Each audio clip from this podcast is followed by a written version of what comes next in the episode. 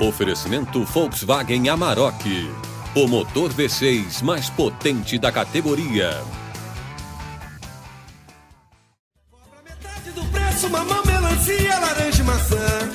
Ouviu aí? Melancia, laranja e maçã. Só fruta popular hoje aqui no podcast. Uma delas era a favorita dos marinheiros há alguns séculos e é prejudicada por uma doença difícil de erradicar. Uma dica: é famosa pelo suco. Outra veio da África. E aqui no Brasil tem até uma cidade que se orgulha muito de ser conhecida como a capital dessa fruta. Hum, e a terceira curte um frio, viu? E aí, já sabe qual é qual? Bom, em comum, além de serem pop, elas fazem é muito bem para nossa saúde. No De Onde Vem o que eu como de hoje, a gente te fala os benefícios nutricionais da melancia, da laranja e da maçã. E também vamos entender quais doenças essas frutas podem ajudar a prevenir. Eu sou a Lu Oliveira. E eu, a Carol Lorenzetti. Bom, vamos começar com a famosa pelo suco, então? Ó a laranja. Laranja. O Brasil é o maior produtor de laranja do mundo. E olha que essa fruta nem é nativa daqui. Ela veio da Ásia, do sul da China. Da Ásia, ela foi levada pelos árabes para a Europa e de lá chegou ao Brasil com os colonizadores portugueses, isso por volta de 1530. No episódio sobre a laranja, o Renato Bassanese explicou por que os marinheiros daquela época precisavam tanto dessa fruta. O Renato é pesquisador do Fundecitrus, o Fundo de Defesa da Citricultura. Eles usavam muito a laranja como fonte de vitamina C para evitar uma doença que eles tinham muitos navegadores que chamavam escorbuto. Então, em todos os países que eles navegavam e descobriam, eles iam levando junto com eles as plantas de citros, né, laranja, limões, que são fontes de vitamina C. O escorbuto é uma doença provocada pela falta de vitamina C no nosso organismo. Ela era muito comum nos marinheiros que viajavam por meses em navios. Provoca problemas nas articulações, inchaços, perdas dos dentes, hemorragias e machucados que não cicatrizam. Pesado, né? Nossa, demais. Uma vez no Brasil, as laranjeiras se adaptaram muito bem ao nosso clima, gostaram daqui. Mas a produção comercial de laranjas só ganhou força mesmo no século passado, no estado de São Paulo, com a crise no café. Nessa época, o país passou a exportar a fruta para a Argentina e para a Europa. E no final dos anos 70 é que o Brasil se consolidou como líder mundial na produção. Nos últimos 60 anos, a produção brasileira da fruta aumentou, olha só, nove vezes. E São Paulo continua sendo campeão desse cultivo. Mas afinal, por que, que o Brasil produz tanta laranja, hein?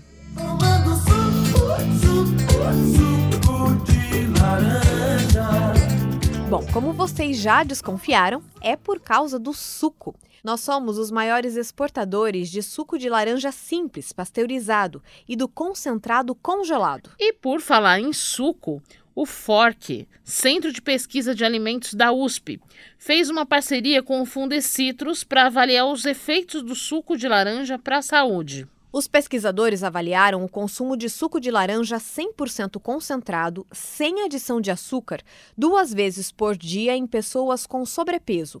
A pesquisadora Laiane Fraga faz parte desse grupo de estudo e explicou para a gente que o consumo de suco melhora a microbiota, as bactérias do bem que ficam no intestino. E o suco também reduz os índices de açúcar no sangue, além de influenciar no chamado perfil inflamatório. Nesse caso específico de indivíduos com obesidade, eles já têm naturalmente um quadro de inflamação no organismo. A gente tem ali uns compostos, né, que são o que a gente chama de inflamatório e outros que são anti-inflamatórios. E a gente tem ali um desequilíbrio é, em que a gente tem uma maior proporção desses marcadores inflamatórios em indivíduos, por exemplo, que têm um quadro de obesidade compostos presentes no suco de laranja após o consumo desse suco, foi demonstrado que, comparando o indivíduo, né, antes de consumir o suco e após consumir o suco, reduziu aí esses marcadores inflamatórios, houve uma redução. Outra vantagem: o consumo de suco reduziu a pressão arterial de pessoas pré-hipertensas. A pesquisadora também explicou que o suco de laranja traz os mesmos benefícios para quem não tem excesso de peso. Olha, mas sempre tem, né, Carol? Hum, o quê? Tudo depende da frequência de consumo. Exatamente. Um copo de suco por dia, junto com uma das refeições, já é suficiente para trazer resultados. E nada de colocar açúcar no suco, gente. Nem adoçante. Isso é importante. A laranja é rica em vitamina C, que reforça as defesas do organismo contra doenças, entre elas a gripe. Essa fruta também ajuda na digestão e na formação de ossos e dentes. Jogou pra mim o bagaço da laranja.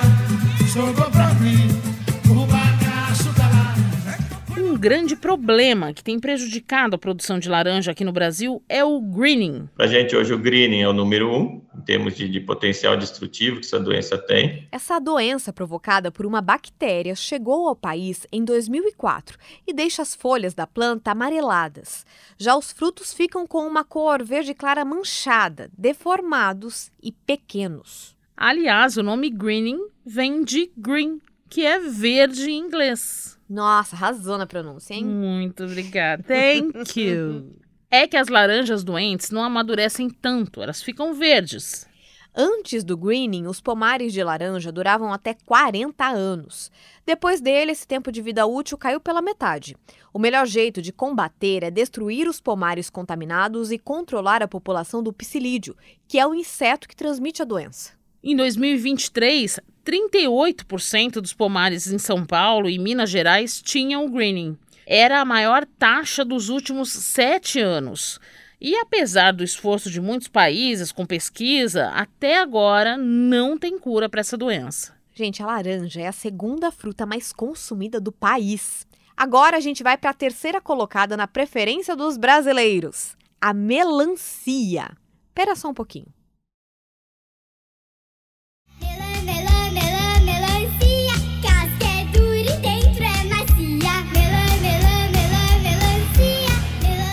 Melancia é nativa da África.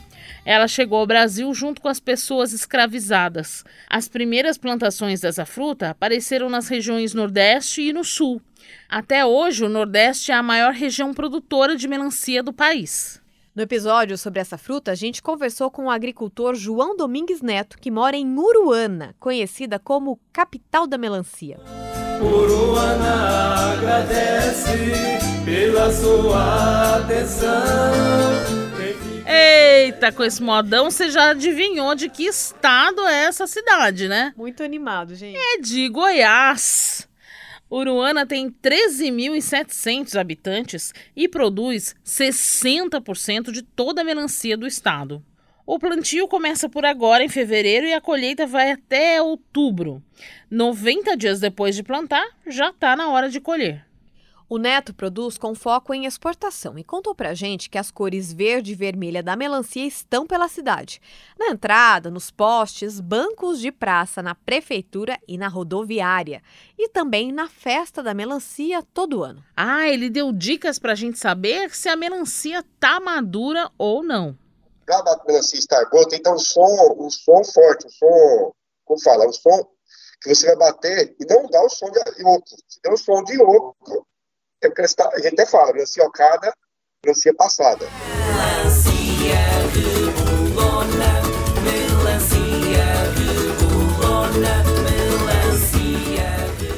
Ó, depois de conhecer o valor nutricional da melancia, quero só ver quem vai voltar do mercado sem uma, viu? Vamos ouvir o médico nutrólogo Durval Ribas Filho. Ele é presidente da ABRAM, Associação Brasileira de Nutrologia. E a melancia, ela tem uma característica muito interessante que é a sua cor, o seu pigmento. Esse pigmento avermelhado, ele é muito interessante porque ele tem uma grande quantidade de licopeno, que é uma substância, que é um componente bioativo antioxidante. tem substâncias antioxidantes que evitam a liberação de radicais livres e, portanto, combatem as doenças crônico-degenerativas. E outra coisa interessante é que ela tem poucas calorias. Geralmente, a cada 100 gramas tem em torno de eh, 35 a 40 calorias. Portanto, é uma das frutas aí mais completas que nós temos eh, para a nossa saúde. A melancia tem 11 minerais e 19 vitaminas. E muita água. É 90% da composição dessa fruta. Ela colabora para nossa hidratação e ainda ajuda a diminuir a acidez da urina. Isso previne a formação de pedra no rim. E como se não bastasse, ainda faz bem para a visão. Por causa do pigmento da, da melancia, ela tem essas substâncias que é o beta-caroteno, que é a vitamina A, a luteína e a zeaxantina. Essas substâncias, elas têm uma ação muito forte, muito robusta relacionado a essa capacidade de prevenção de doenças como catarata, degeneração macular, ou seja, doenças dos olhos. O nutrólogo disse que uma fatia grande de melancia por dia ou duas fatias pequenas são suficientes para fazer bem para a saúde. Hum, deixa comigo, zero sacrifício. Peraí, gente, e a maçã? É a quarta da lista das frutas mais populares, hein? Então, a maçã veio da Ásia Central e do Cáucaso, que é aquela região que divide a Europa e a Ásia. E ela é cultivada há mais de dois mil anos. Faz um tempinho já, né? Uau! Bom, a China, que novidade, né? Não me diga. Lidera na produção mundial, além de ser também a maior exportadora. No Brasil, a maçã chegou com os colonizadores europeus, só que a produção comercial ganhou força só a partir de 1960, com o desenvolvimento de pomares lá no sul. O Rio Grande do Sul e Santa Catarina são os dois grandes produtores aqui do Brasil. E não é coincidência serem dois estados da região sul, não, viu? As macieiras gostam de climas mais frios.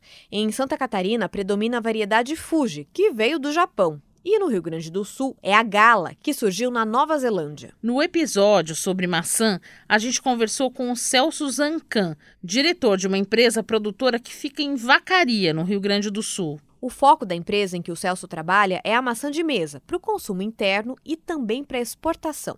A Europa, pelo visto, adora a nossa maçã. Nós exportamos para o mercado europeu, na Holanda, Irlanda, Inglaterra, os mercados asiáticos estão crescendo muito, a Índia crescendo muito, é, Bangladesh, de Portugal importa bem também. Ah, e lembrando que a maçã é uma falsa fruta, hein? Se você perdeu o episódio sobre fruta que não é fruta, só procurar quando acabar esse aqui. A Caroline Capitani, professora do Departamento de Nutrição da Unicamp, contou que a maçã é cheia das qualidades.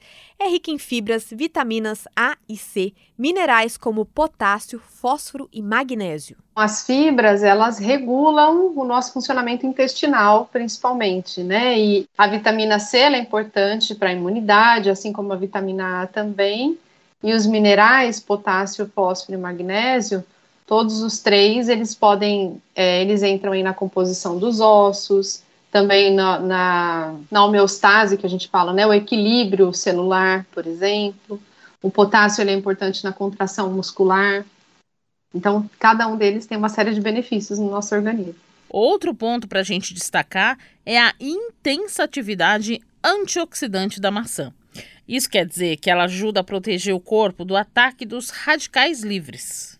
A gente também tem a exposição aos radicais livres que estão no ambiente. O sol, poluição, pesticidas que a gente usa. Então, assim, tem uma série de é, produtos que levam o nosso corpo à oxidação. Substâncias, produtos, meio ambiente que levam o nosso corpo a aumentar esse processo de oxidação. A maçã é basicamente um skincare, né? Que a gente come, inclusive.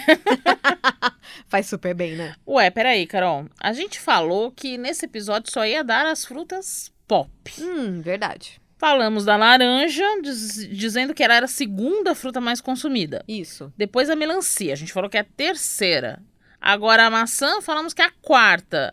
E a campeã, cadê? Hum, tá faltando alguém nessa história, hein? Tô atenta aqui. é que o primeiro lugar é ocupado pela banana, gente. Ela é a campeã absoluta. Na média, cada pessoa consome 7 quilos por ano. Bastante, né? E por que, que a gente não vai falar da banana hoje, hein? Por quê? Algum palpite? É porque a gente quer convidar você para ouvir o episódio da semana passada sobre alimentos funcionais. A gente explicou tudo ali, da onde veio a banana, os benefícios nutricionais. A banana é uma das frutas mais completas que existem. É só ouvir quando acabar aqui, gente. Só colocar para tocar. Alimentos funcionais. Bom, e a gente não quis repetir banana hoje. E semana que vem vai ser a vez de uma fruta nunca antes citada nesse podcast. Olha. E eu, inclusive, tinha dois pés dessa fruta no quintal de casa na minha infância. Tenho um valor afetivo por ela, comprei esses dias. Ih, Geladinha, uma delícia. a gente entrega qualquer? Ah, vamos lá, né? Bom, vamos falar junto? O tema da semana que vem é Manga! Este foi o De Onde Vem o Que Eu Como, podcast semanal disponível no G1, no Globoplay ou na sua plataforma de áudio preferida. A produção e o roteiro são meus, Carol Lorenzetti. A coordenação é da Lu Oliveira e da Mônica Mariotti. E a edição é do Thiago Kazuroski. O podcast está na Amazon, no Spotify, no Apple Podcasts, no Google Podcasts e também no Castbox e na Deezer.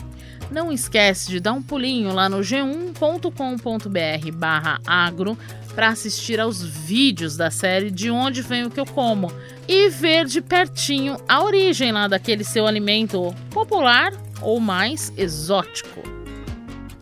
Até o próximo episódio!